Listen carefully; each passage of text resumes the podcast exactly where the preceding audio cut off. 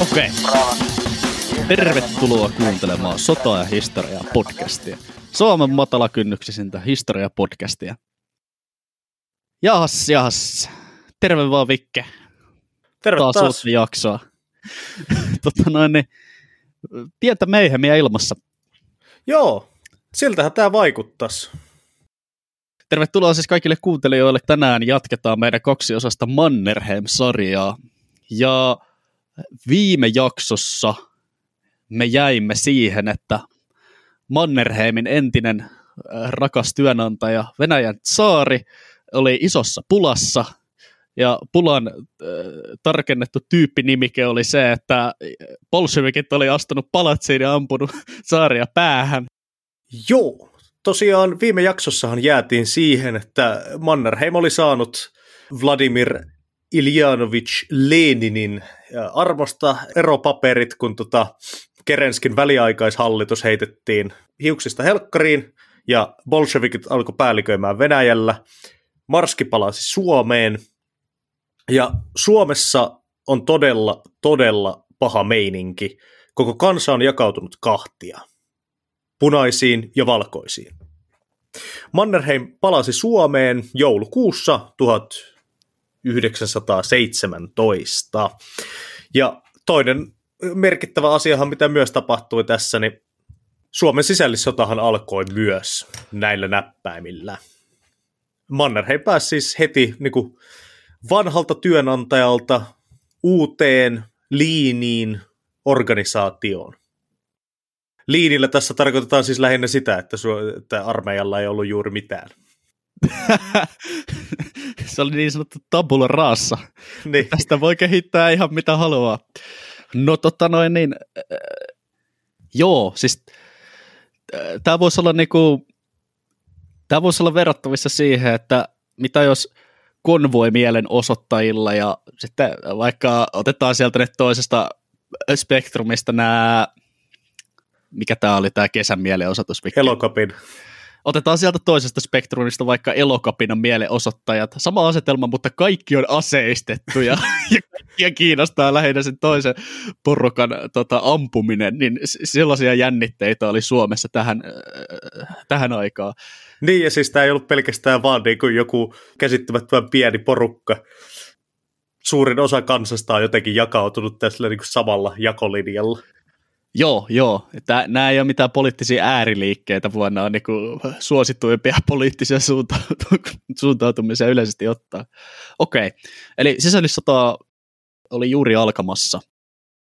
Joo, eli siis tosiaan, ja sisällissotahan alkoi 27. tammikuuta 1918, eli juuri kaksi kuukautta Suomen itsenäistymisen jälkeen.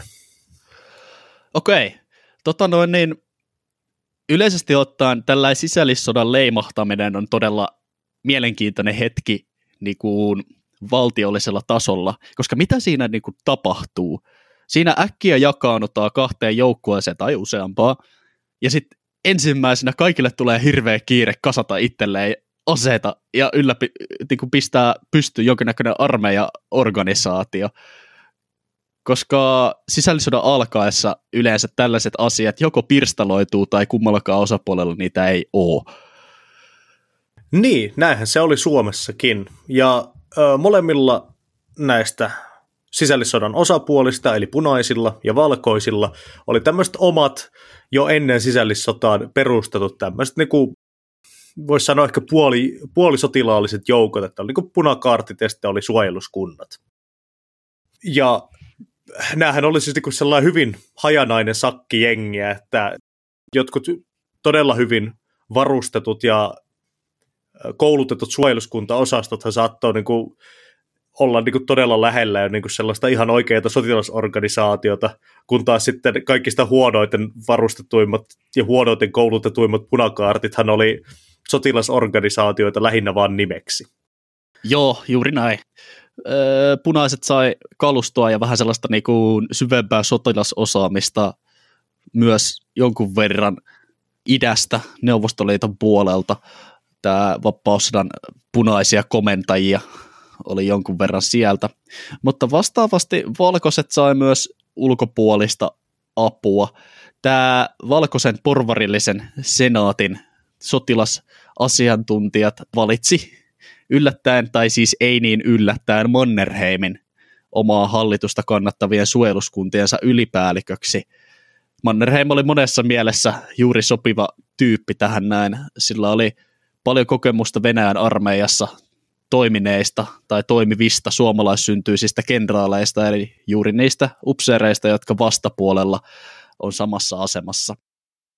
Mutta tähän liittyy kyllä paljon mielenkiintoista sellaista niin kuin ylempien yhteiskuntapiirien kähinää. Siis näitä vapaustaistelua valmistelleita itsenäisyysaktivisteja oli vähän joka lähtöön ja osa niistä piti Mannerheimia, siis kuuntele tätä, ruotsalaisryssänä. Siis vitsi mikä haukkuma nimi, mutta ei siis tarpeeksi suomalaisena johtamaan tällaista vapausarmeijaa. Joo, näin on. Ja siis tämä Suomen sisällissodan valkoisen puolen esikunta, niin tämähän oli hyvin mielenkiintoinen tämmöinen kyhäelämä. Upseereita, joista osa oli koulutettu Saksassa niin kuin tähän jääkäriliikkeeseen liittyen, joilla oli sitten niin kuin hallussa tämmöinen saksalainen ja preussilainen sotilaskulttuuri ja niin kuin, nämä tämmöiset ajatukset, mitä oli sitten kuulunut perinteisesti saksalaiseen sodan johtoon ja sodan käyntiin. Ja toisaalta oli muutamia upseereita, jotka oli sitten käynyt omat kadettikoulunsa niin kuin Suomessa tai Venäjällä niin kuin siihen aikaan, kun Suomi oli vielä osa Venäjän saarin imperiumia. Ja totta kai näähän tuli sitten äärimmäisen hyvin juttuun keskenään joka tilanteessa, niin kuin arvata saattaa. Kun osa oli jopa ollut ensimmäisen maailmansodan aikaan siis vastakkaisilla puolilla taistelemassa. Kyllä, todella mielenkiintoinen asetelma.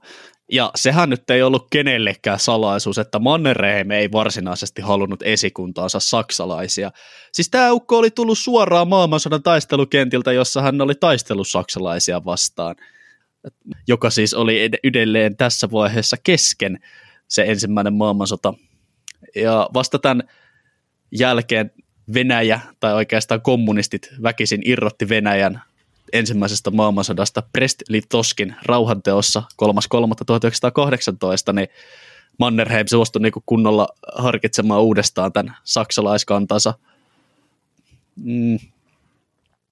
Mutta varmaan loppupelissä mä sanon Vikke, että tässäkin asiassa Marskin omat sosiaaliset ja poliittiset verkostot ja suhteensa ratkaisi sen että Ukko oli pienestä pitäen pyörinyt Euroopan vaikutusvaltaisissa hoveissa ja seurapiireissä ja nuorelle Suomelle, joka oli juuri alkanut sisällissotaa sotimaan keskenään, niin tämmöiset tyypit oli vaan niin tärkeitä, että tällainen asenneongelma niitä saksalaisiakin kohtaan, niin ei sitten vaikuttanut siihen, etteikö Mannerheimista olisi tullut valkoisen armeijan ylipäällikköä. Joo, kyllä, kyllä.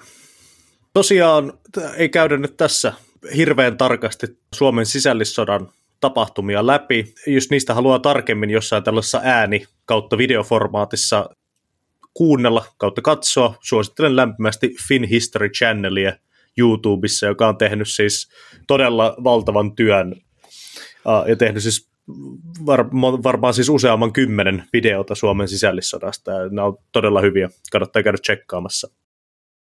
Joo, sisällissota itsessään on kokonainen jakso. Jep.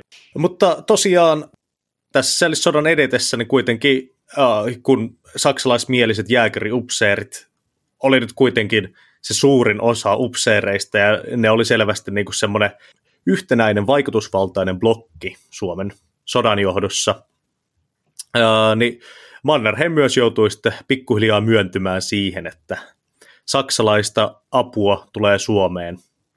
Joo, siis tämä on todella kiehtovaa, kun miettii, että sodan, puhtaasti sodan voittamisen kannalta, niin valkoisten varmaan olisi kannattanut saman tien ottaa kaikki saksalaisten apu vastaan. Mutta Mannerheim jotenkin niinku puski sitä, sitä, että meidän pitää itse sotia tämä sota, eikä antaa saksalaisten voittaa sitä meidän puolesta, koska muuten sen jälkeen, kun tämä sota on voitettu, niin me ollaan vaarassa joutua Saksan jonkinnäköiseksi vasallivaltioksi.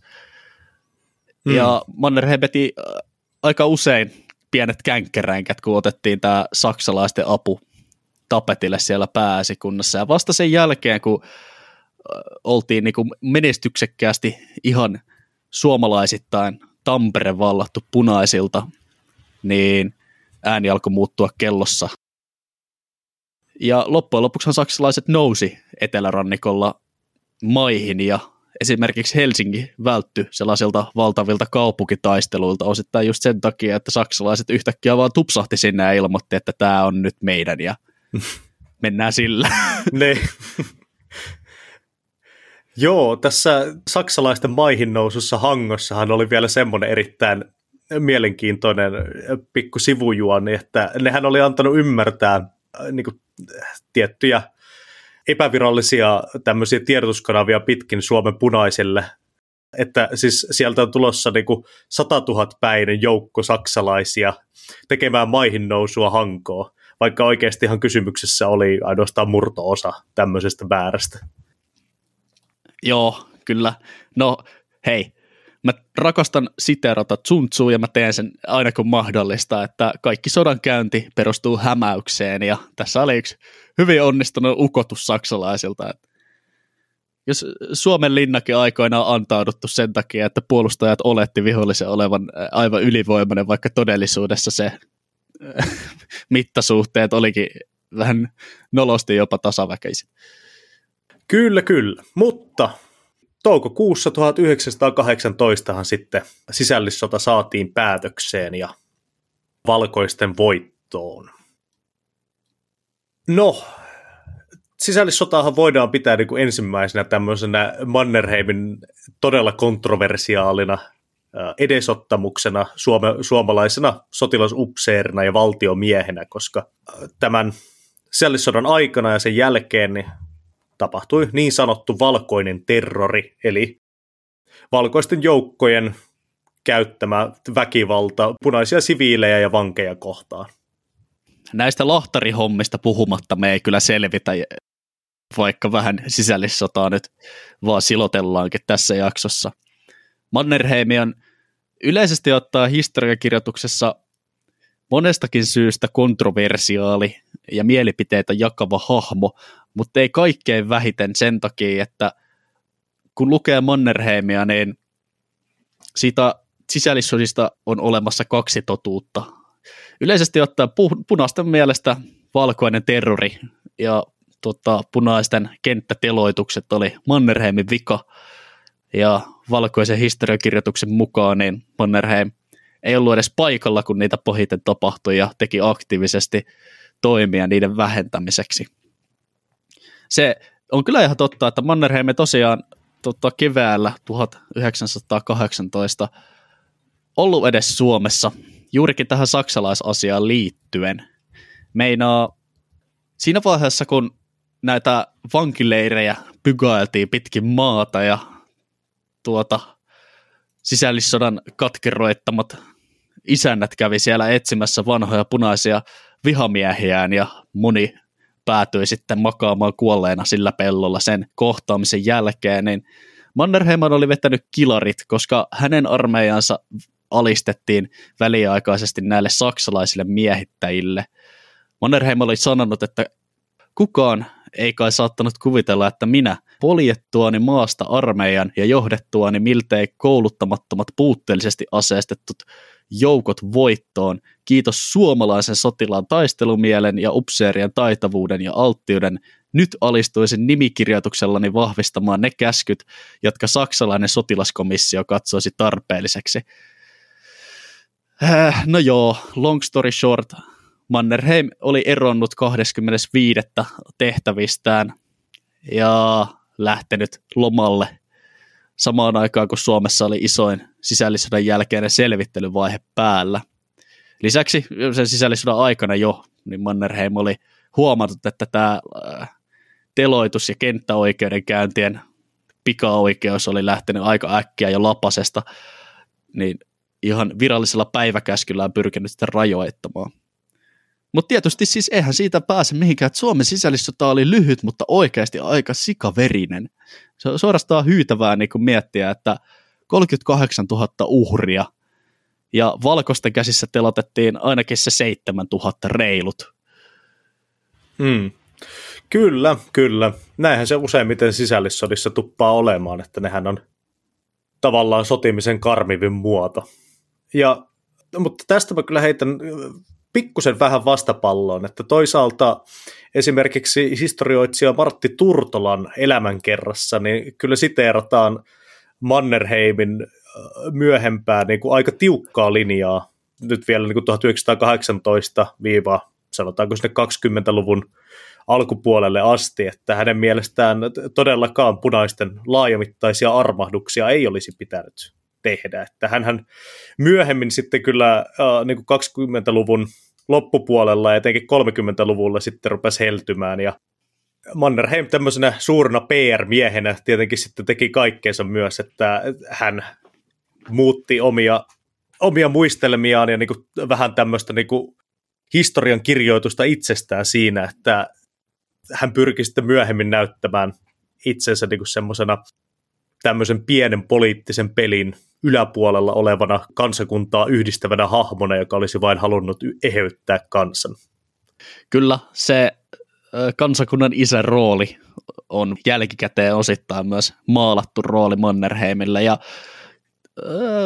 Ukon mielipiteet muuttuivat vuosien varrella aika paljon.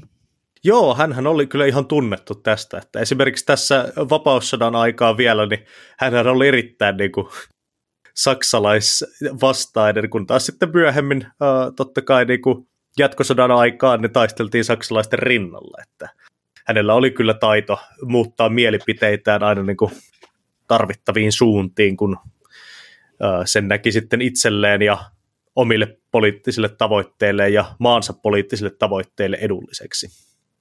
Ja jos Mannerheim ei saksalaisista pitänyt, niin bolshevikkeja ja kommunisteja hän vihasi vieläkin enemmän.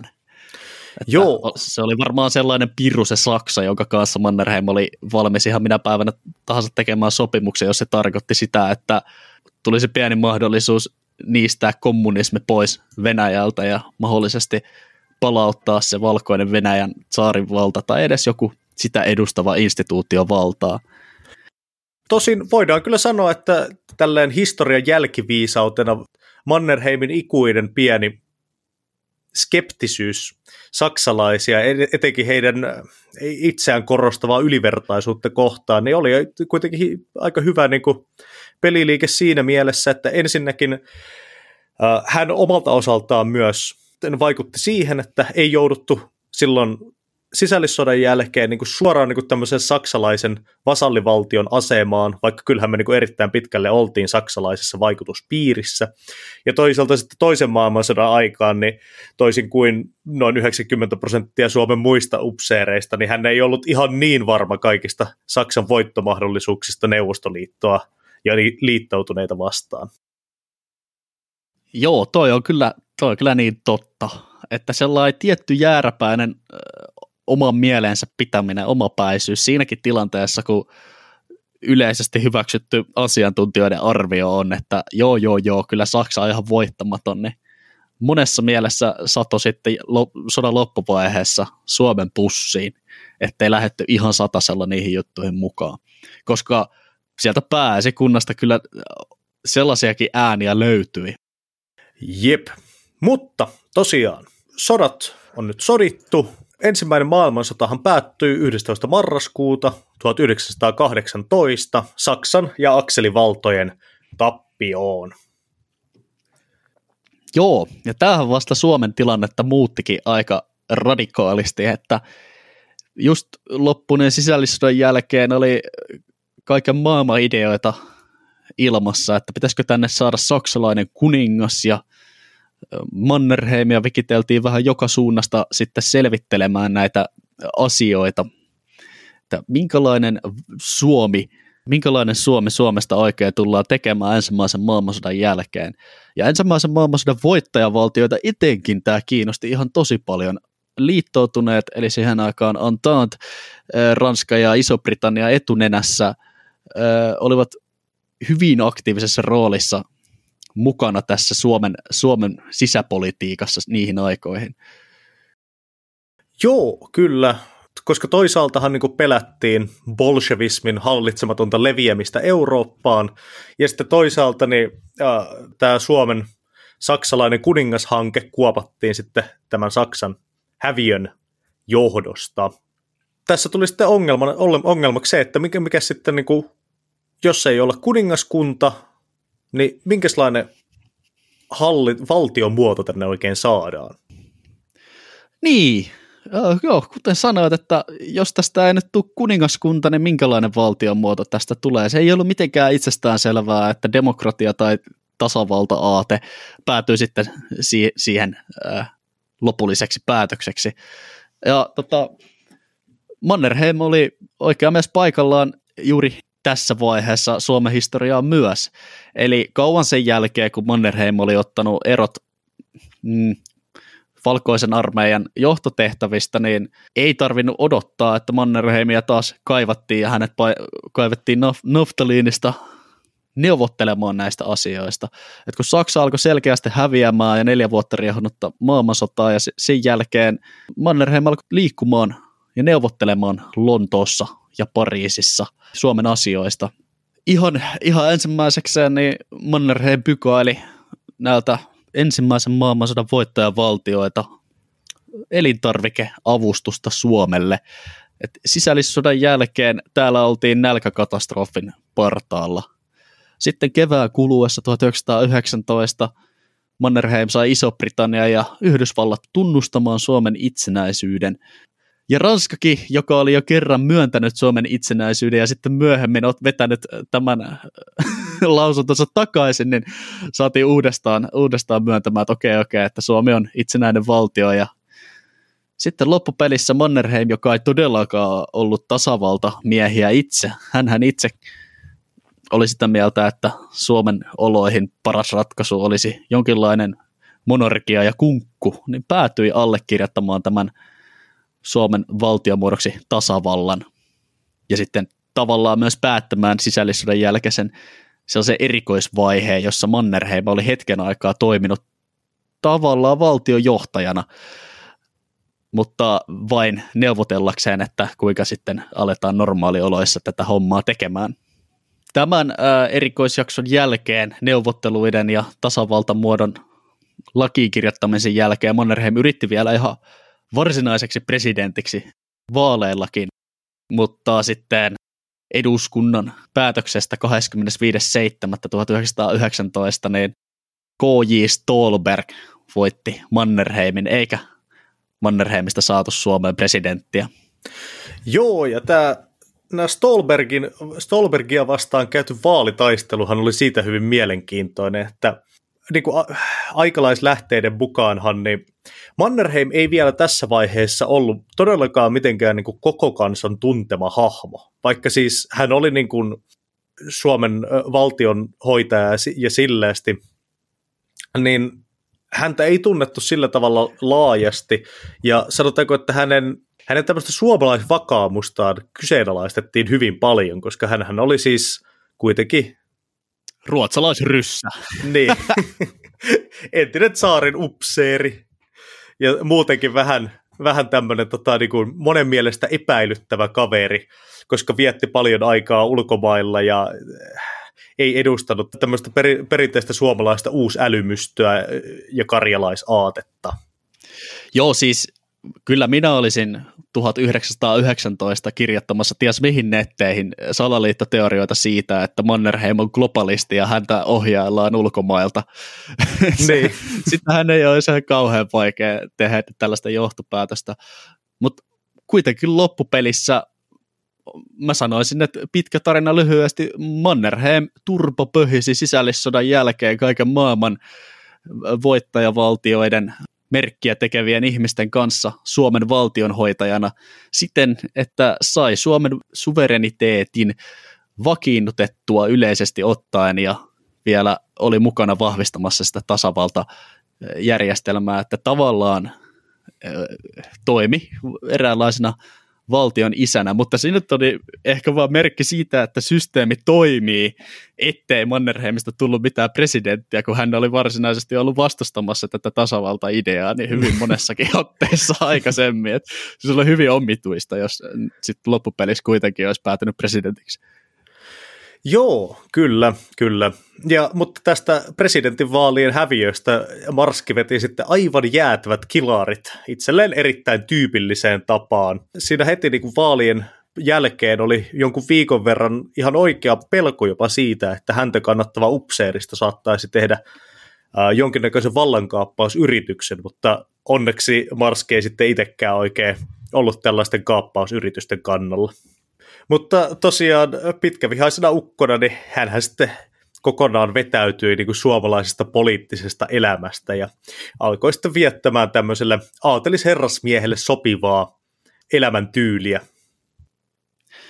Niin, siis äh, Mannerheimhan vuokrasi Fatser-suvun huvilan kaivopuistosta, remppasi se oikein aatelisherran tyyliin sopivaksi ja eli iloista 20-lukua samalla lailla kuin oli pöhissyt aikaisemminkin Euro- Euroopan seurapiireissä ja harkitsipa jopa hetken tänne Manchuriaan Kiinan alueelle jonkinnäköisten tehdashankkeen perustamista ja al- alkaa näin niin kuin liikemieheksi.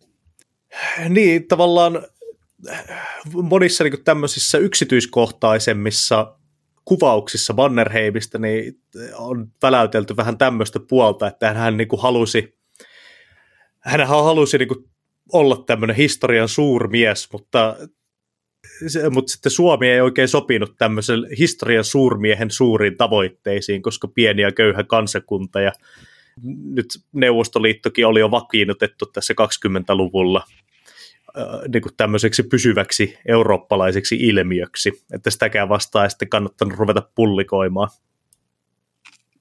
Mutta tässä tällaista niin kuin hiljaiseloa ennen sitten tois, toista maailmansotaa elänyt Mannerheim, niin Mannerheim kulutti paljon aikaa metsästys- ja terveyskylpylämatkoilla. Tässä vaiheessahan Mannerheim alkoi olla jo jokseenkin iäkäs mies ja reumatismi pikkasen vaivasi ja ne lukuisat kerrat, kun oli kaaduttu sotatantereilla ja Aasian tutkimusmatkoilla hevosen selästä alkoi jo pikkasen painaa.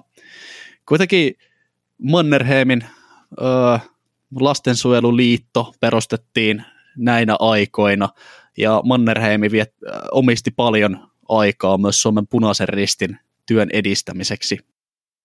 Lisäksi tämä tällainen kaikenla maailman konserteissa ja seurapiireissä liikkuminen vaikutti monessa mielessä myös Suomen sotilas suhteisiin, kun lähestyttiin talvisotaa. Et sehän ei ollut mitenkään itsestään selvää, että meillä oli edes jonkinnäköiset ilmavoimat, vaan asiaa edesauttoi huomattavasti se, että Mannerheim oli joutessaan pitänyt yhteyksiä Brittein lentokoneteollisuuteen ja käynyt metsästysretkillä sellaisen ukon kanssa kuin Görin, joka oli siis Hitlerin parhaita kavereita ja Saksan tuleva Luftwaffen ilmavoimien komentaja – Joo, kyllä. Ja tässä kun mainitsit jo tämän Mannerheimin lastensuojeluliiton, niin uh, tässä kohtaahan ei voida jättää mainitsematta myös Mannerheimin siskoa, Sofi Mannerheimia, joka siis on vähän tämmöinen niin kuin Suomen, joskus kuullut tämmöisen vertauksen, että hän oli vähän tämmöinen niin kuin, Suomen Florence Nightingale-tyyppinen hahmo, että hän laittoi niin kuin suomalaisen sairaanhoidon ihan uuteen uskoon. Ja valitettavasti jäänyt siis historiankirjoissa äh, paljon tunnetumman veljensä varjoon, mutta siis ihan omalla tavallaan myös erittäin merkittävä nainen. Ja myös siis Suomen punaisen ristin äh, merkkihenkilöitä ja myös tätä Mannerheimin lastensuojeluliittoa pitkään äh, johtanut. Kyllä, kyllä. Ja erittäin suuren määrän rahaa tota, broidillensa eli ihan meidän, meidän Marskille elämänsä aikana lainannut henkilö. Monessa, monessa tota noin, mielessä Marski eli usein yli varojensa ja ensimmäisenä alkoi ruinaamaan lisää rahaa Sofi Siskolta. Ne. Se, se on kyllä pitänyt olla aikamoista meininkiä, kun sun 50 veli tulee kärkkymään sulta lisää fyrkkaa. Hei, hei, Oli tuossa Herman Görinin kanssa justiinsa metsästysreissulla ja saatiin poikien kanssa ihan helvetin hyvä idea, että perustetaan kuusi sokeritehdasta Manchuria ja tota noin, niin niillä rahoilla sitten ostetaan Suomeen uusi, uusi hävittäjälentolaivue. Ei sulla olisi pistää jotain suvun metsiä ja huviloita rahoiksi, niin lähdetään toteuttaa tämmöistä. Joo. No ei nyt, kun mä yritän niin tätä punaisen risti koko, koko Suomen sairaanhoitojärjestelmää tässä, tässä uudistaa, että aika moista meininkiä, kun miettii niin kuin Mannerheimin sukuakin, että minkälaisissa prosesseissa he ovat olleet eri tavoin mukana. Mutta t- saadaan iloinen 20-luku tässä päätökseen ja uh, Mannerheim viettää nyt omaa tyylikästä jetset-elämäänsä uh, ympäri Eurooppaa huvitellen, mutta 30-lukuhan tarkoittaa totta kai Euroopassa radikaalien poliittisten liikkeiden uutta nousua. Italiassa jo 20-luvun lopussa on Mussolini ja äh, fasistit ottanut ohjat haltuunsa ja Saksassa on myös äh, fasismi alkaa pikkuhiljaa nostamaan päätään. Joo, isoja juttuja tapahtuu. Ja mikä se on sitten mikä se, on se Suomen versio tästä näin? No Suomessahan oli siis 1932 sitten Mäntsälän kapinana tunnettu tapahtumaketju. Ai että.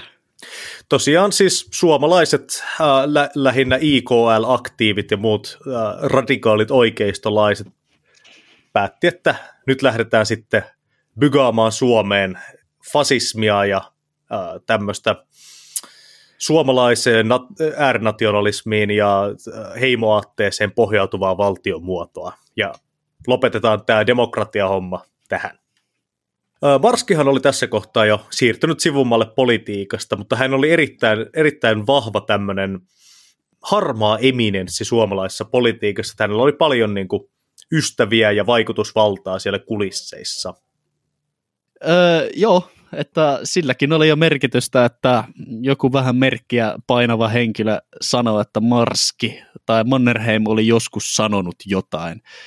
Että eikö tässä Mäntsälän kapinassakin ollut jonkunnäköinen äh, vähän niin kuin taka-ajatus, että Mannerheim olisi joskus sisällissota-aikoina vihjannut jollekin oikeistolaisille kollegoilleen, että saattaisi kannattaa jotain aseellista vallankaappausta Suomessa ja siitähän vasta sitten – ukot innostu, että no niin, lähdetään näin, junalla Mäntsälään ja saadaan tänne uusi valtiovalta. Mannerheim lähtee mukaan, tämä on ihan saletti homma. Joo, kyllä. Tämä, tämä tavallaan perustui siihen, että siellä oltiin vähän niin kuin tämän Mäntsälän kapinan kulisseissa oltiin ajateltu, että voisi olla, että saataisiin Mannerheim tähän mukaan ja sitten niin kuin se antaa tälle uuden arvovallan. Tosin onneksi Mannerheim näki, että vaikka tässä saattaisikin onnistua, niin tämä ei välttämättä pitkällä aikavälillä ole hirveän, äh, niin kuin hirveän tuottoisa peliliike. Ja veti sitten, äh, sanoi sitten suoraan kapinan johdolle, että hän ei lähde tähän nyt mukaan. Ja tässähän oli siis se juttu, että tämä Mäntsälän kapina oli jo käynnissä, kun Marskilta kysyttiin sitten suostumusta tähän. Niin, tämä olisi ehkä kannattanut varmistaa niin kuin etukäteen. Voi olla, että Mannerheimilla jotain sympatioita tätä Mäntsälän kapinaa äh, kohtaan olikin, mutta hän katsoi kyllä parhaaksi olla tuomatta tätä kantaansa julki. Ja loppupelissähän koko homma jäi ihan farssiksi siinä vaiheessa, kun silloinen presidentti Svinhuvud otti kovan kannan ja sanoi julki, että yksikään aseellinen mies ei saa tulla Mäntsälästä pääkaupunkiin. Siitä saatte te herrat kenraalit vastata. Joo, näin on.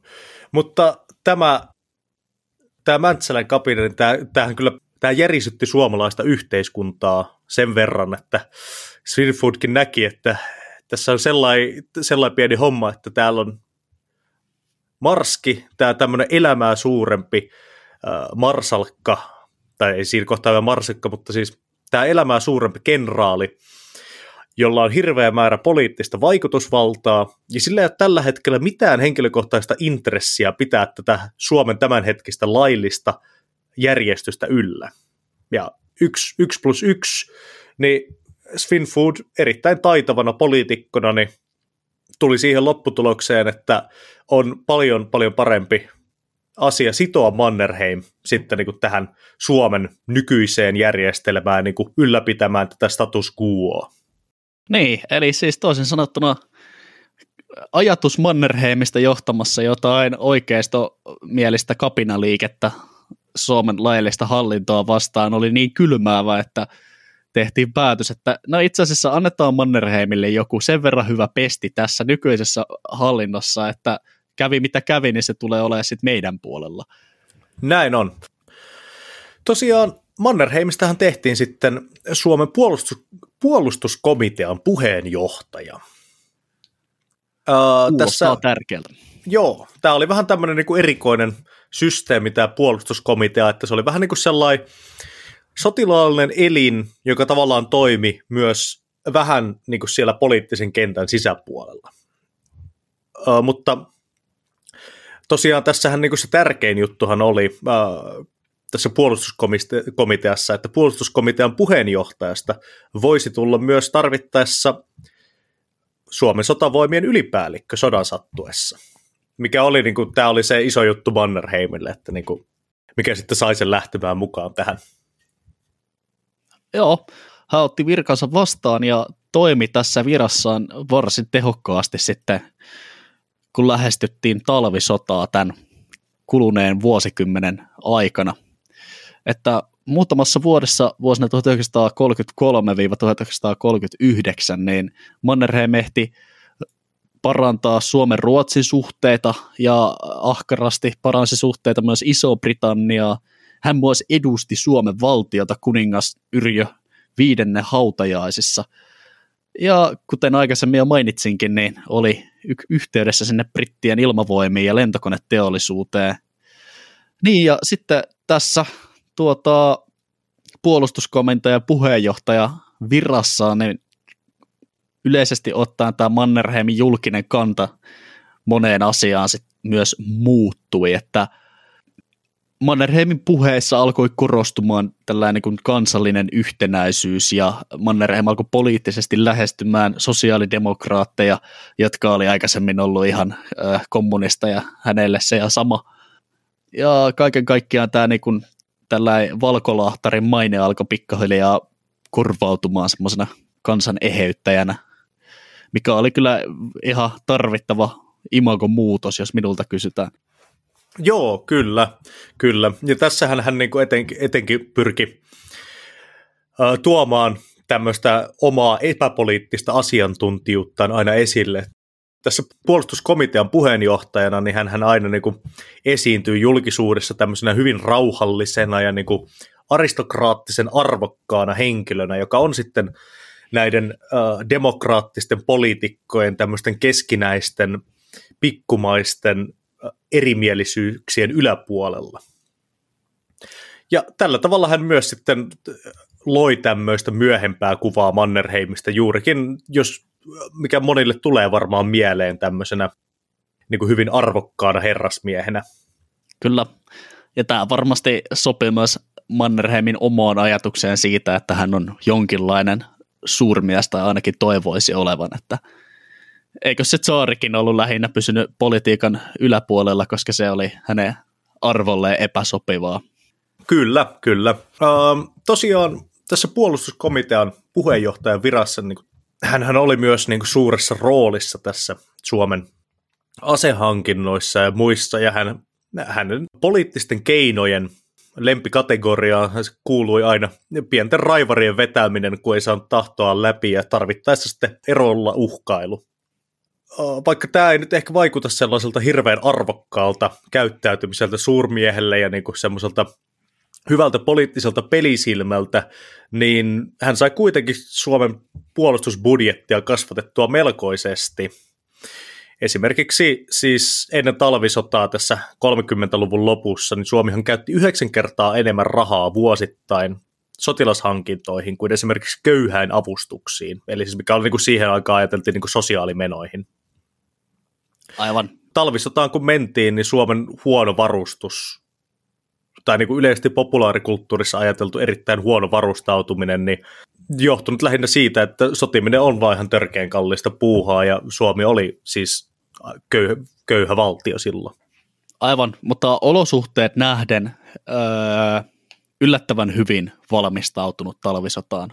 Ei kaikkein vähiten kiitos sen takia, että kuten me aikaisemmin vähän puhuttiinkin, niin Mannerheim oli asemassa, jossa kaikki halus, että se on jotenkin kiinni tässä meidän valtiosysteemissä. Eli siinä vaiheessa, kun ukko ero, uhkailee erolla, niin tosiaankin se saattaa olla aika tehokas tapa saada se tahto läpi, koska kukaan ei halua, että Mannerheim eroaa, koska sitten se voi alkaa taas vikittelemään jotain äh, oikeasta vallankaappauspiirejä, ja se on sellainen ongelma, joka ei kaivata. no joo. Joo. 1938, 14. huhtikuuta, Boris Jartsev saapuu Suomeen, alkaa vaatimaan yhtäkkiä jotain maa-alueita. Ja Euroopassa on muutenkin meininki aika äh, moinen, että Saksa on kohta hyökkäämässä Puolaan ja toinen maailmansota pikkuhiljaa kytee jo. Jep. Ollaan siis menossa hyvin äkkiä kohti talvisotaa. Joo, ja ennen kuin mennään varsinaiseen talvisotaan, niin pitää vähän puhua ehkä niin tästä ennakkoasetelmista, kun mennään talvisotaan. Että siis Mannerheimhan henkilökohtaisesti ei oikein uskonut Suomen puolustuskykyyn. Oikeastaan yhtään. Hänen omien arvioidensa mukaan Suomi pystyisi taistelemaan puna-armeijaa vastaan kolme viikkoa. Mikä oli, Mikä oli mielenkiintoisesti, joo, joo, joo siis hän oli mielenkiintoisesti puna-armeijan omakin arvio, että kolmessa viikossa Helsinkiin. joo, kyllä. Ja äh, tosiaan myöhemmät historiankirjoittajat on vähän laittanut asiaa ehkä sen piikkiin, koska Mannerheim tosiaan oli Venäjän palveluksessa suurimman osa uransa tehnyt. Niin ehkä tästä johtuu tämmöinen pieni venäläisten sotilaiden yliarvioiminen.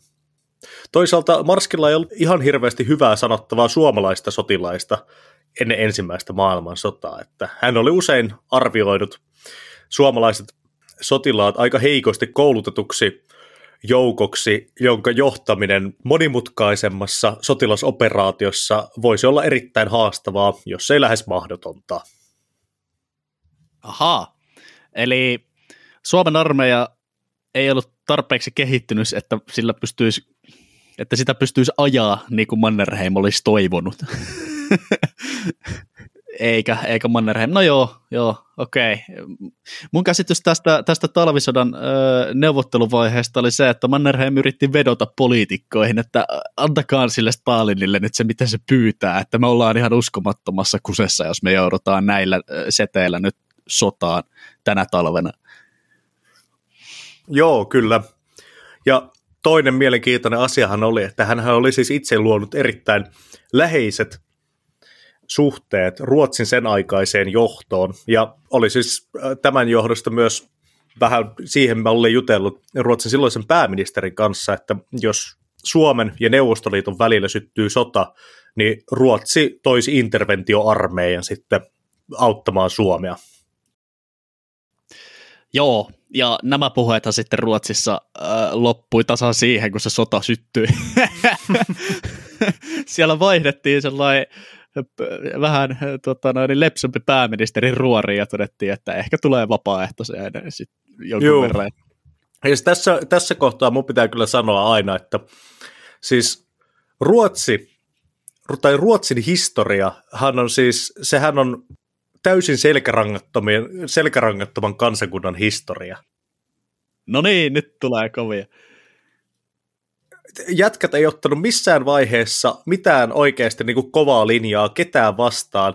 Iloisesti tehtiin töitä kommunistien ja natsien kanssa. Ei mitään väliä, ja totta kai sitten myös ympärysvaltojen kanssa. Aina ainoastaan semmoinen oma lehmä ojassa, ja semmoista lyhytnäköistä politiikkaa, missä, mikä olisi voinut todella helposti lasahtaa niiden näpeille Jaa, onko näin, onko näin. Mutta eikö mekin tehty ihan, ihan tota suvereenisti yhteistyötä natsien ja kommunistien kanssa toisen maailmansodan aikana. Että tota, erona oli se, että me myös sodittiin aika rajusti siinä välissä. Niin, ruotsalaiset ei tehnyt yhtään mitään.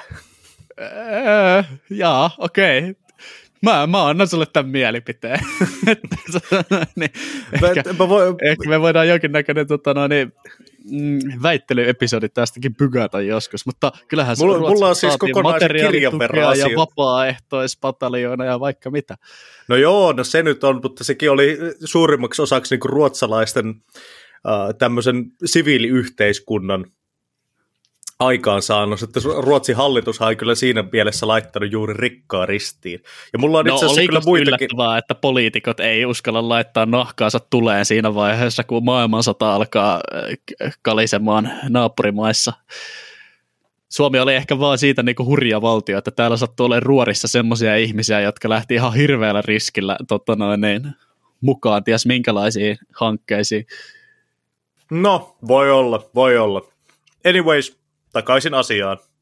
Aivan, talvisota syttyy 30. marraskuuta 1939.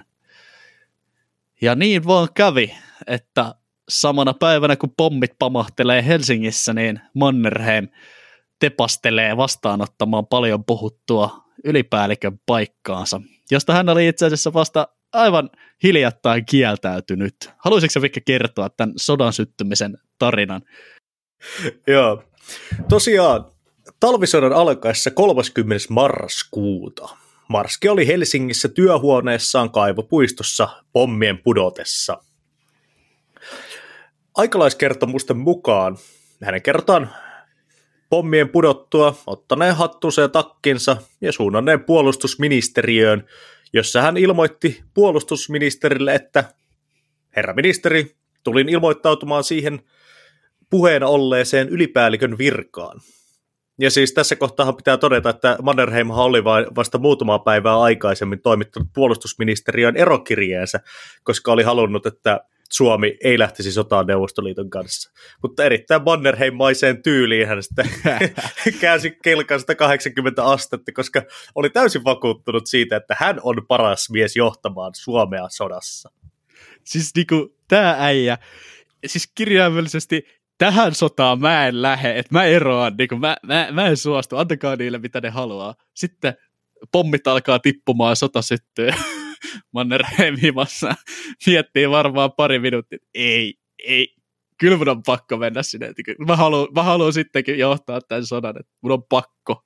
Että ei, ei voinut sen verran sitten pitää sanansa, että olisi, olisi jääräpäisesti kieltäytynyt Suomen ylipäällikköydestä. Meni suorastaan omatoimisesti vastaanottamaan sen virkansa. Kyllä.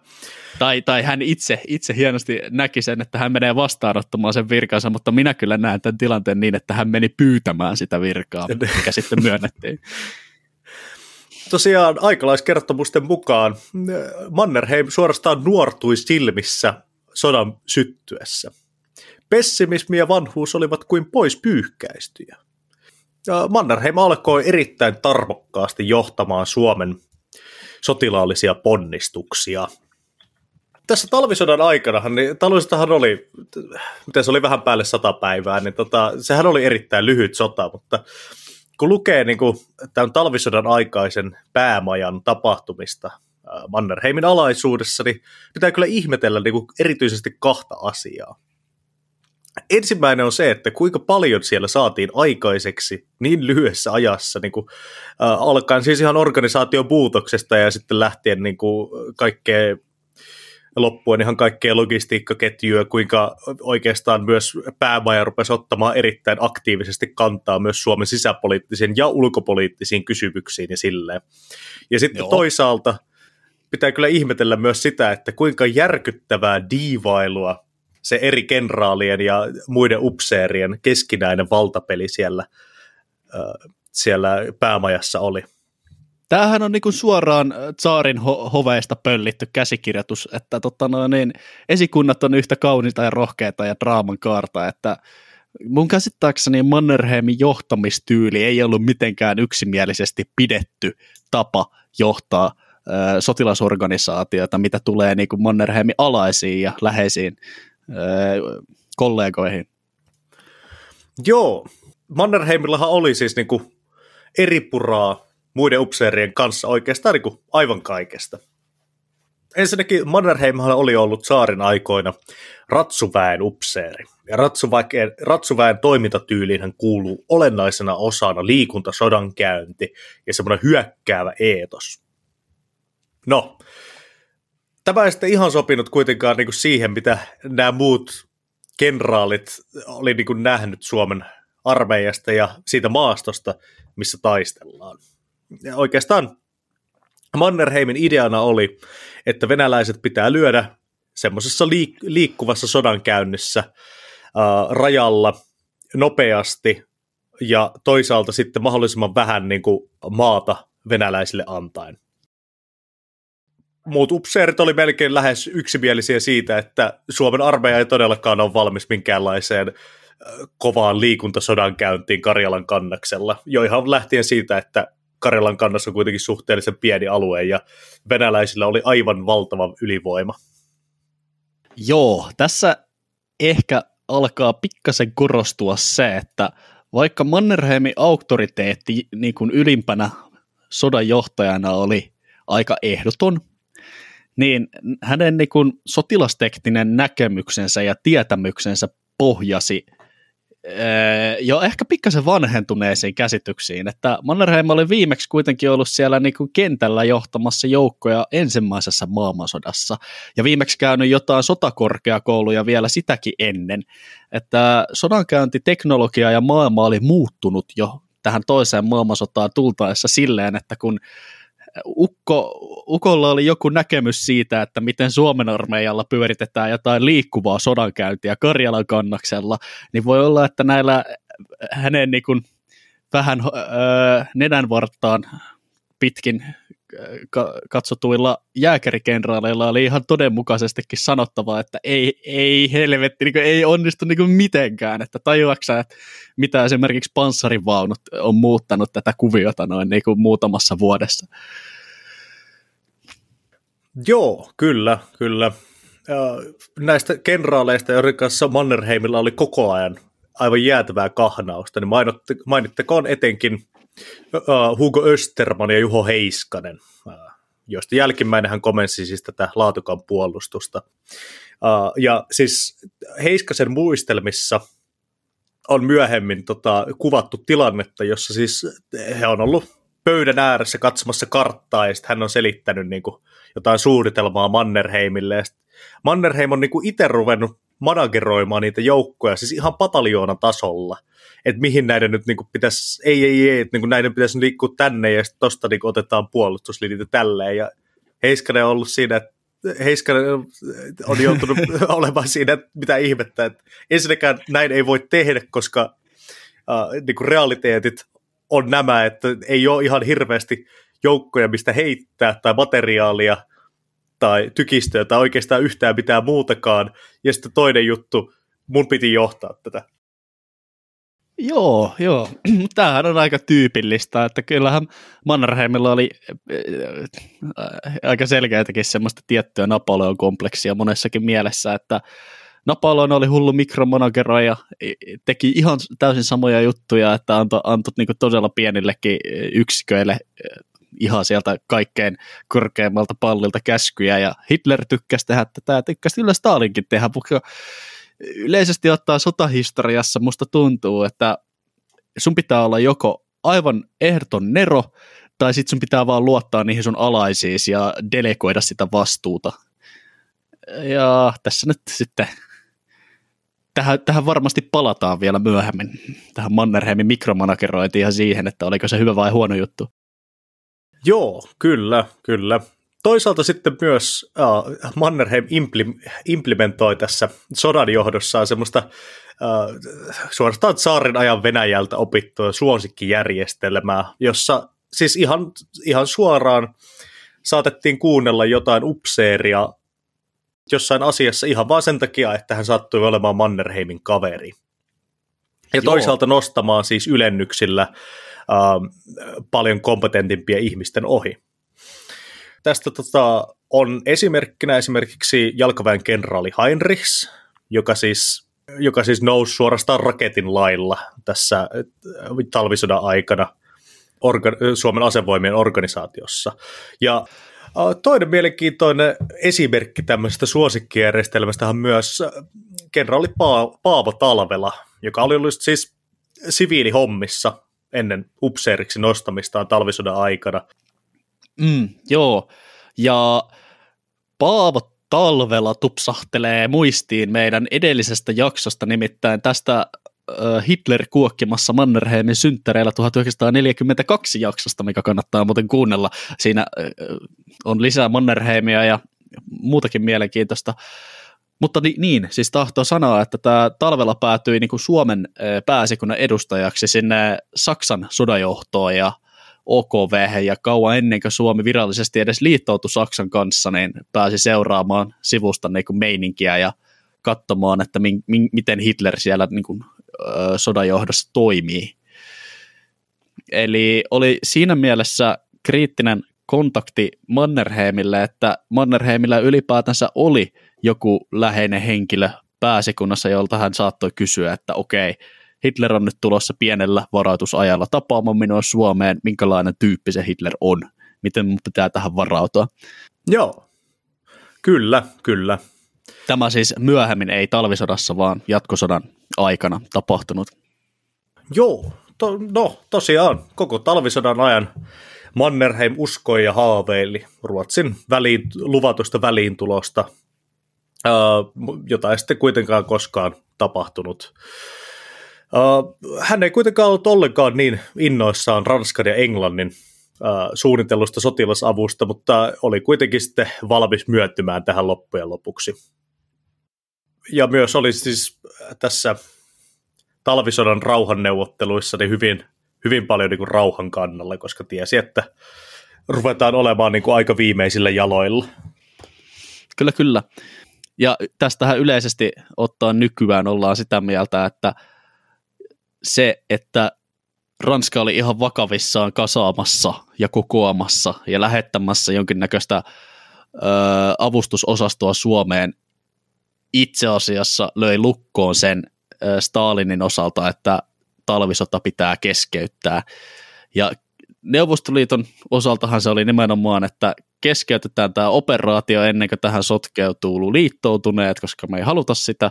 Ja Suomen osalta se oli se, että me oltiin päivien tai korkeintaan viikkojen päässä täydellisestä romahduksesta ja saatiin niin kuin ihmeen kaupalla säilytettyä itsenäisyys ja päästään niin kuin jälleen rakentamaan. Vaikka se jälleenrakennus sitten pysähtyi aika nopeasti tykkänää, kun toinen maailmansota eskaloitu vielä lisää. Jep. Nyt välirauhan aikana tosiaan Mannerheim jatkoi tätä erittäin ahkeraa tyyliään ohjailla ja manageroida esikuntaa. Ja toisaalta myös välirauhan aikana niin sementoi tämmöisen täydellisen uh, kontrollinsa esikunnasta, että varmisti, ettei siellä enää ollut sellaisia upseereita, jotka hänelle ainakaan liikaa rupesi niinku poikkiteloin olemaan. Joo, joo. Kyllä niinku, talvisota viimeistään sementoi tämän Mannerheimin aseman Suomen ylimmässä päätöksenteossa ja ylimpänä sotilasjohtajana kaikissa mielessä. Että jos aikaisemmin oli jotain epäilyksiä Mannerheimin suhteen noin niin kuin yleisesti ottaen ihan kansojen riveissäkin, niin tämä talvisodan ihme sitten tavallaan vakiinnutti Mannerheimin aseman jonkinnäköisenä, jonkinnäköisenä suomalaisena suurmiehenä, että kyllähän noi talvisodassa annetut ylipäällikön päiväkäskyt, joissa puhuttiin Suomen uljaista sotilaista ja tuota noin, niin, äh, kodin uskonnon ja isänmaan puolesta taistelemisesta, niin vetosi äh, sotilaisiin ja siviileihin. Kyllä, kyllä. Talvisodassa Mannerheimista tuli ehkä niinku se koko kansan marsalkka, minä me hänet nykyään tunnemme. Ja sitten välirauha. Tota noin, niin, tämä oli mielenkiintoista ajanjaksoa. Siis oma näkemys on se, että välirauhan vuosina Suomi oli ehkä näennäisesti lähinnä demokraattinen valtio ja todellis, todellista niin kuin, etenkin ulkopoliittista päätöksentekoa ajo niin kuin muutaman miehen kööri. Siellä oli ehkä neljä, viisi tyyppiä, joihin Mannerheim kuului. Lisäksi siellä oli sitten Risto Rytiä ja muutama muu tärkeä henkilö. Ja muutamassa vuodessa saatiin sitten niin kuin talvisodan opeilla varusteltua Suomi siihen suursotaan, mitä, mitä maailma jo ympärillä aika kiivaasti kävi. Voisiko näin sanoa? Kyllä, kyllä. Etenkin siis näillä, etenkin näillä massiivisilla ostoilla, mitä sitten Saksasta tehtiin. Jatkosota 1941, niin kuin varmaan kymmenessä jaksossa ollaan jo sivuttu, niin Neuvostoliitto pommittaa Helsinkiä ja Suomi saa hyvän syyn liittyä Saksan rinnalla sotaan. Kyllä, ja meillä oli siitä erilainen tilanne, että jos talvisodassa oli vähän kaikkea, niin ainakin yleisesti hyväksytty näkemys Suomen sodanjohdossa oli se, että nyt meillä on kaikkia sitä, mitä talvisodassa meiltä puuttui. Meillä on muun muassa 200 000 saksalaista sotilaistakin tuolla Lapissa yllättäen sopivasti just tätä varten etukäteen sinne öö, kärrättynä. Että ei muuta kuin mennään vaan. Jep.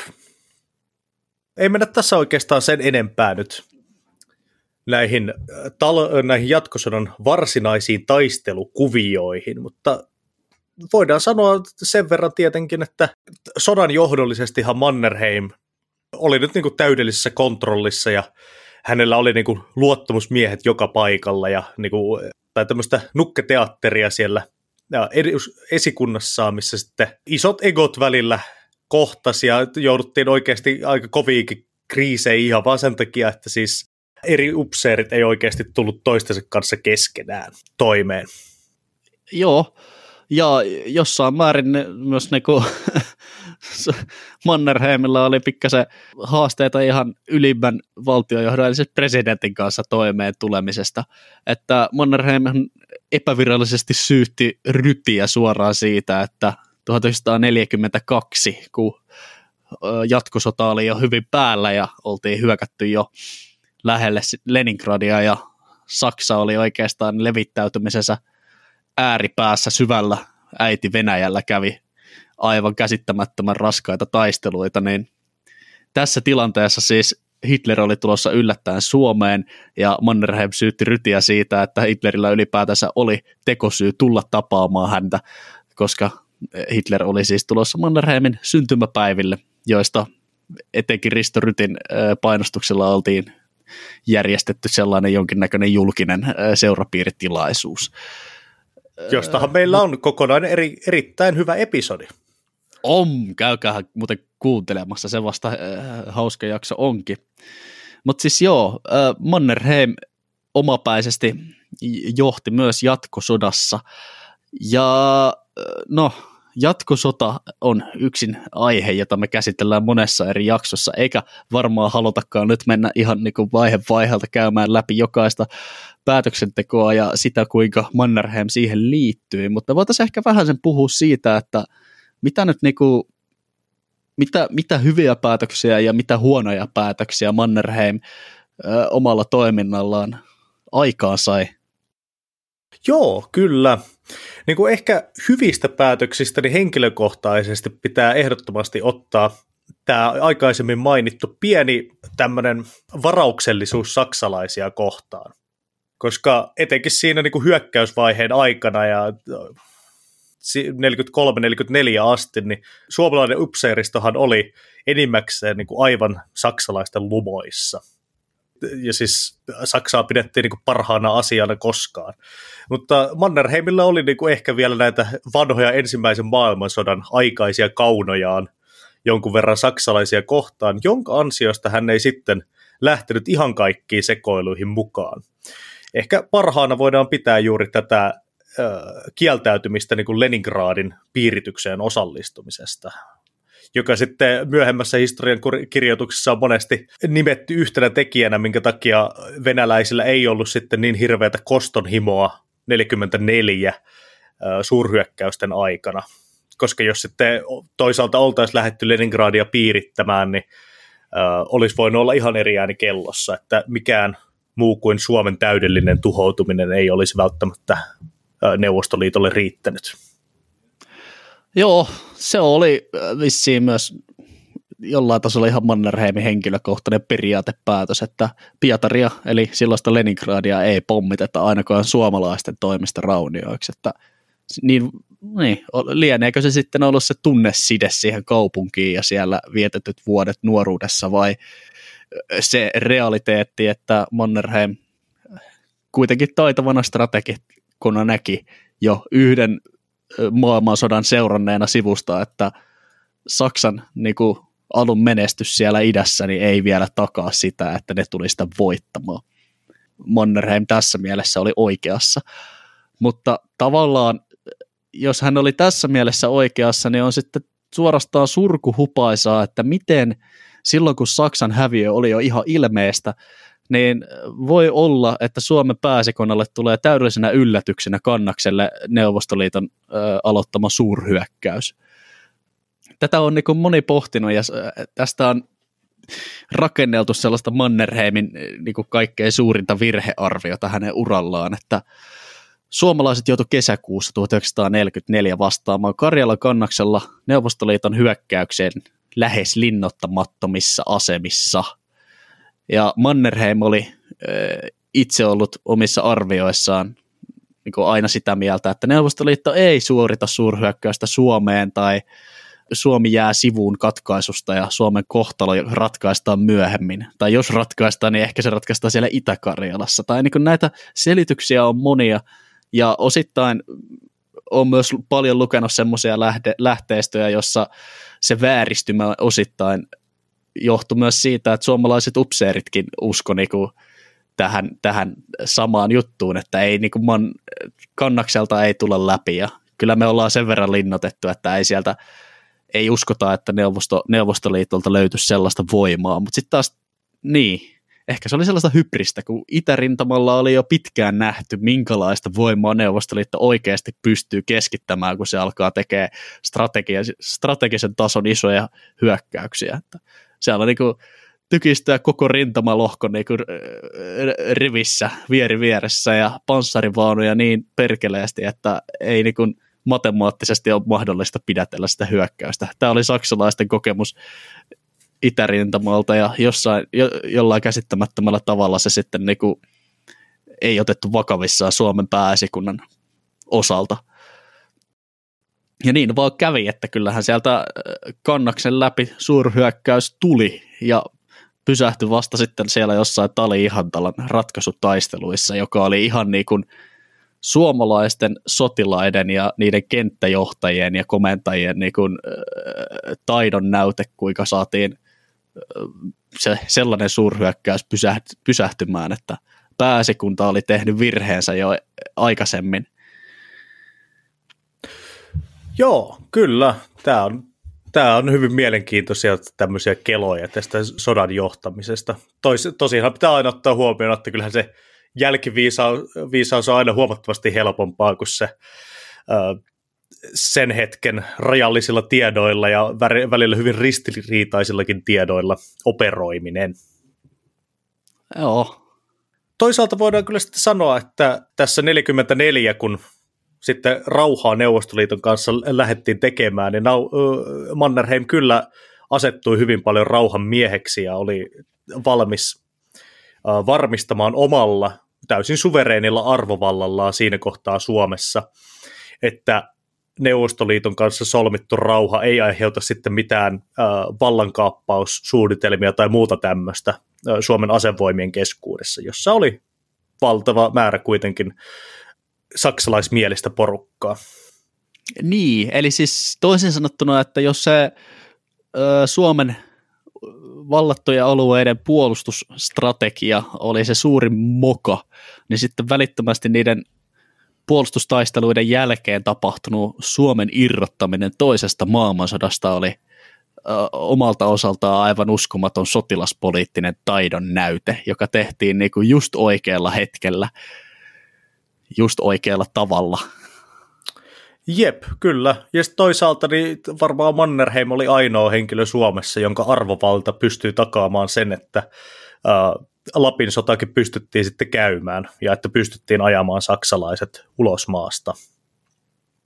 Joo, siis tavallaan niin kun mieti ajoitusta, että öö, voi olla, että vielä siinä kesä-heinäkuussa 1944, eli silloin kun Karjalan öö, kannaksella tota noin, niin Suomen armeija vetäytyi, niin tilanne oli sen verran eri, että Saksalla Saksa ei ollut välttämättä vielä riittävän heikentynyt niin, ettei sen Baltiassa olevista asemista olisi voitu suunnitella jotain Suomen valloittamista siinä tilanteessa, että Suomi yrittää takinkääntöä, niin kuin oli tapahtunut samoihin aikoihin Romaniassa.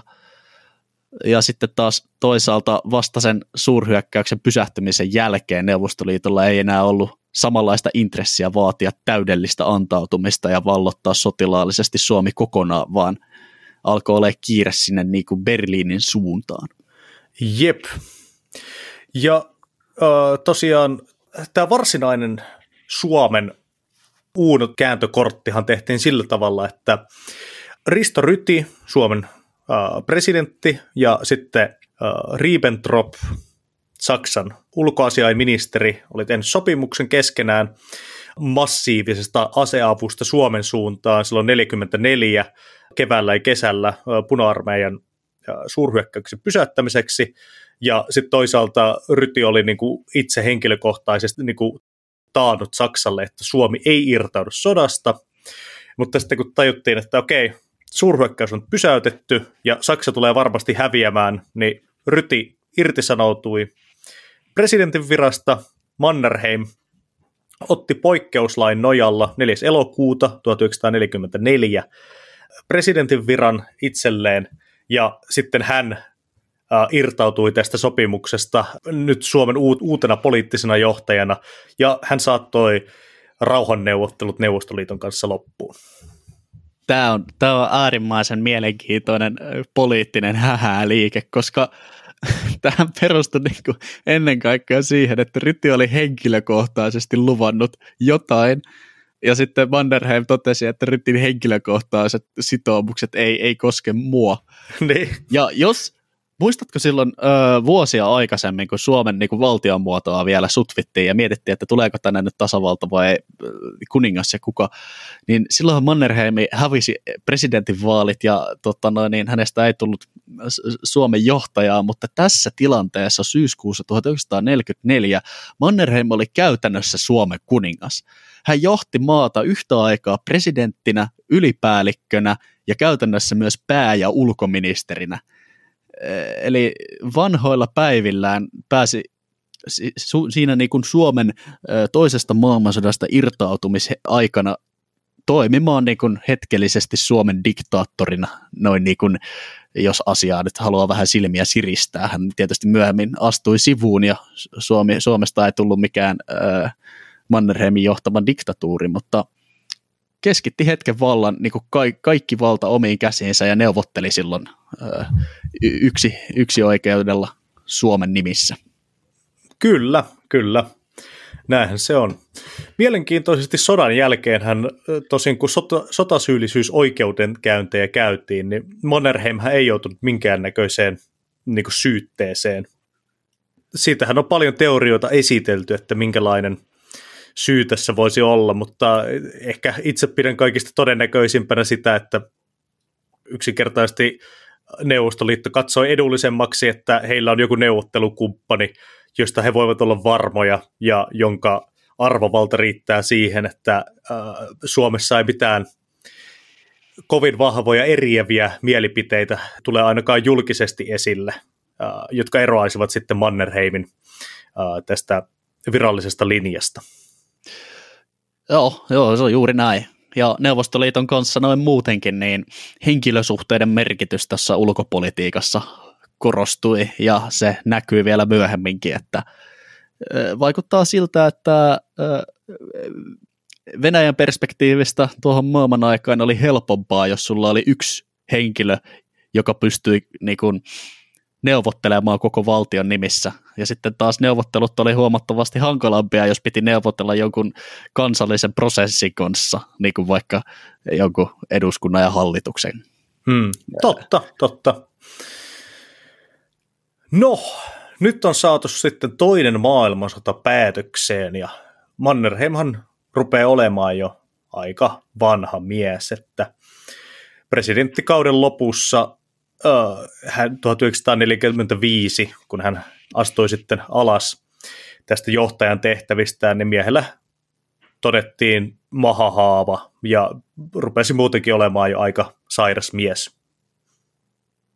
Mm, joo, kyllä toi kaksi maailmansotaa ja sen verran hurja elämä, mitä Marskikin oli ehtinyt viettämään, niin varmaan maksaa veronsa. että tota, tota, kuinka Man- Mannerheimin eläkepäivät sitten menikään sen jälkeen, kun hän astui ö, sivuun tämän, tämän toisen maailmansodan jälkeen? No, Mannerheim hän vietti suurimman osan eläkepäivistään Sveitsissä, Losannessa ja Montroossa. Uh, mielenkiintoisestihan muuten uh, Losanossa on Mannerheimin puistokin olemassa. Mä oon joskus itse, itse asiassa itsekin käynyt siellä. Jaha, Joo, okei. Okay. on miele- todella kaunis. Oliko kaunis paikka? On todella kaunis paikka siinä niin kuin Genevejärven rannalla korkeiden jylhien vuorten ympäröimänä, että kyllä voisin nähdä, että jos niin kuin valinnanvaraa on paikoista, missä voi vanhuuspäiviä viettää, niin varmaan, varmaan aika nappivalinta. Sinne oli hyvä lähteä tuota, Suomen valvontakomissiota karkuun vähän miettimään elämänsä viime vuosille. Näissä tota, Mannerheim muistelmissa muistan lukeneeni jonkun verran siitä, että Mannerheim oli vielä ihan loppuun asti ja etenkin vanhoilla päivillä jonkun verran pelkäsi sitä, että hänet vielä joku täältä löytäisi ja raahaisi jonkun Neuvostoliiton oikeuden, oikeusistuimen eteen. Tämä, tämä sota-oikeus, oikeudenkäynti-asia taisi vaivata ihan loppuun asti sitten. Kyllä, kyllä.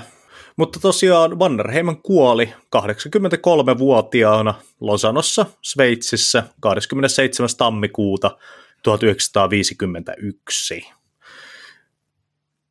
Mies eli pitkän ja erittäin vaiherikkaan elämän. No kyllä kerrassaan. Eikä Mannerheimistakaan tullut näissä kahdessa jaksossa mitenkään kaikkea kerrottua. Tämä on niin kuin todella erityislaatuinen henkilö, joka eli todella erityislaatuisen ihmiskunnan ajanjakson läpi. Eihän siinä muuta voi sanoa kuin, että jos aihe kiinnostaa enemmän, niin kannattaa kyllä ehdottomasti lukea siis joku ihan oikea kirja aiheesta, koska miehestä on kirjoitettu läjäpäin kirjoja.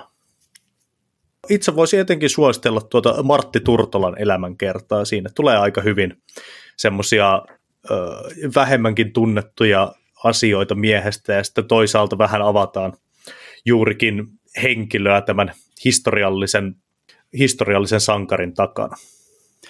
Ja jos oikein niin kuin haluaa päästä siihen ytimeen, että miksi tämä Mannerheim on niin vaikea historiallinen hahmo, niin kannattaa vertailun vuoksi lukea hänen niin kuin jo tässä meidän jaksossakin mainittu kollegansa jalkaväenkenraali Heinrichin kirjoittamat muistelmat, jotka on kirjoitettu aikaisemmin kuin tämä Turtolan kirja, silloin vielä kun Mannerheimin ö, koko elämää tavallaan värjäsi se sellainen tietty stigma suurmieheydestä.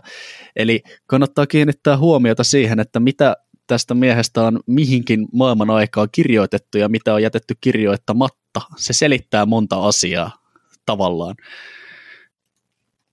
Joo, mutta kaiken kaikkiaan hei, tämä oli todella, todella siisti projekti tutkia ja siistit jaksot tuottaa.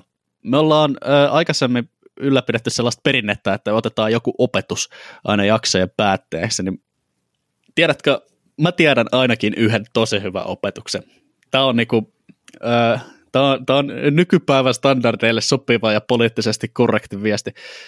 kannattaa matkustaa ja kannattaa opetella kieliä, koska Mannerheim opetteli nuorella iällään useamman kerran mm, kieliä ja suomenkin opetteli kahteen otteeseen, kun ehti sen jossain vaiheessa vähän niin kuin unohtaa. Lisäksi Mannerheim myös kävi sellaisissa paikoissa, joihin, johon siihen aikaan ei todellakaan kovin moni ihminen lähtenyt lomailemaan, joten sai myös niin kuin monenlaista näkemystä monesta eri suunnasta elämänsä alkutaipaleella. Ja uskon, että ilman näitä reissuja ja tätä kokemusta, niin Suome, Suomenkin kohtalohetket olisi saattanut näyttää erilaiselta. Kyllä, kyllä. No, tästä tulikin erittäin pitkä epistola tällä kertaa, mutta kiitos kaikille, jotka jaksoitte kuunnella tämän sarjan loppuun asti. Ja ensi kerralla siis taas jotain aivan erilaista ja käykäähän seuraamassa meitä Instagramissa ja ottakaa YouTube-kanava haltuun ja painakaa sitä follow-nappia sieltä Spotifystakin. Juuri näin. Ö, ensi kertaan ja se on moro. Moro. No huh huh. Pelkkarin varata.